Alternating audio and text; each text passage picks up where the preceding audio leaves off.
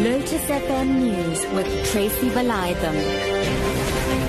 Seven o'clock, good morning. There are still no taxis running in the greater eThekwini metropolitan area as the strike enters its third day. Taxi operators grounded their taxis on Monday in protest following the impounding of over 500 vehicles by the Durban Metro Police for operating without permits. Dumisani Shange reports. It's day three of the taxi strike in the greater eThekwini region. There are no taxis transporting passengers from townships and areas around the city. At 6 this morning between Pinetown and Durban, a distance of about 22 kilometers, there was only one taxi which was visible on the road and even that one was empty. Usually dozens and dozens of taxis are ferrying workers to various destinations within the metro. The roads are unusually quiet and isolated. No horns of taxis calling on passengers to come on board. The situation is becoming serious. The most affected are workers, scholars, and of course, the economic activity in the port city of Durban.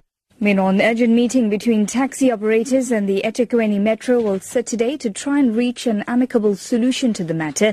KwaZulu-Natal Deputy Chairperson of Taxi Organisation SANTACO, Becky Mbambo, says they're hopeful that the meeting will come up with a solution. At 12 o'clock, the taxi leadership is going to meet with the city manager, Mr.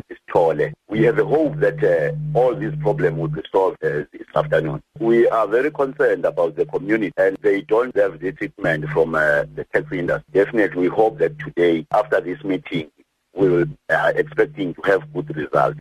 Moving on this morning, the Democratic Alliance has welcomed President Jacob Zuma's announcement to try to establish a board of inquiry into National Police Commissioner Riah Phiyega's fitness to hold office.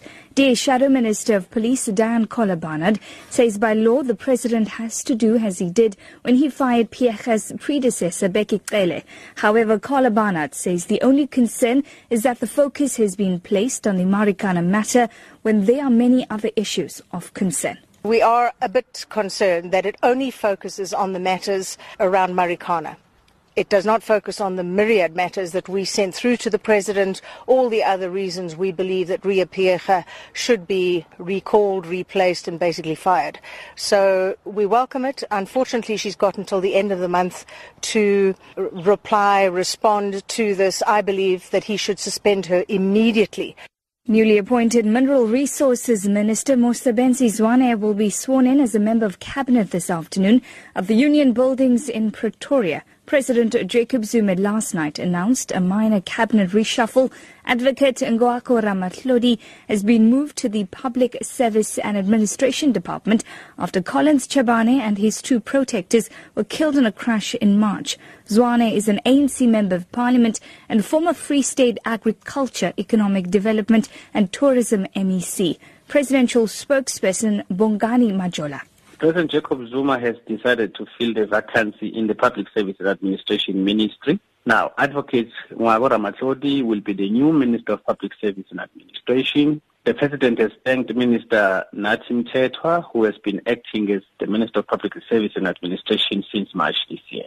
The new Minister of Mineral Resources will be Mr. Mosebenzi Joseph Zwane, who is a Member of Parliament and finally, to wrap up this morning, European Union interior ministers have approved a plan to relocate 120,000 refugees from the countries under the greatest pressure. Most member states voted for the measure with the exception of Czech Republic, Hungary, Romania and Slovakia. The BBC's Johnny Diamond examines the plight of the migrants crowded into railway stations, trekking across fields, being shuttled from one unwelcoming country to another. Hundreds of thousands of migrants have broken Europe's system of asylum and immigration, with 4,000 people turning up every day on the Greek island of Lesbos alone, humanitarian disaster lurks in the wings. Any single blockage in the system can leave tens of thousands stranded without shelter, food or water, and winter is coming. Your top story at 7. There are still no taxis running in the greater eThekwini metropolitan area as the strike enters its third day. For Lotus FM News, I'm Tracy Valaydham. I'll be back with headlines at 7.30.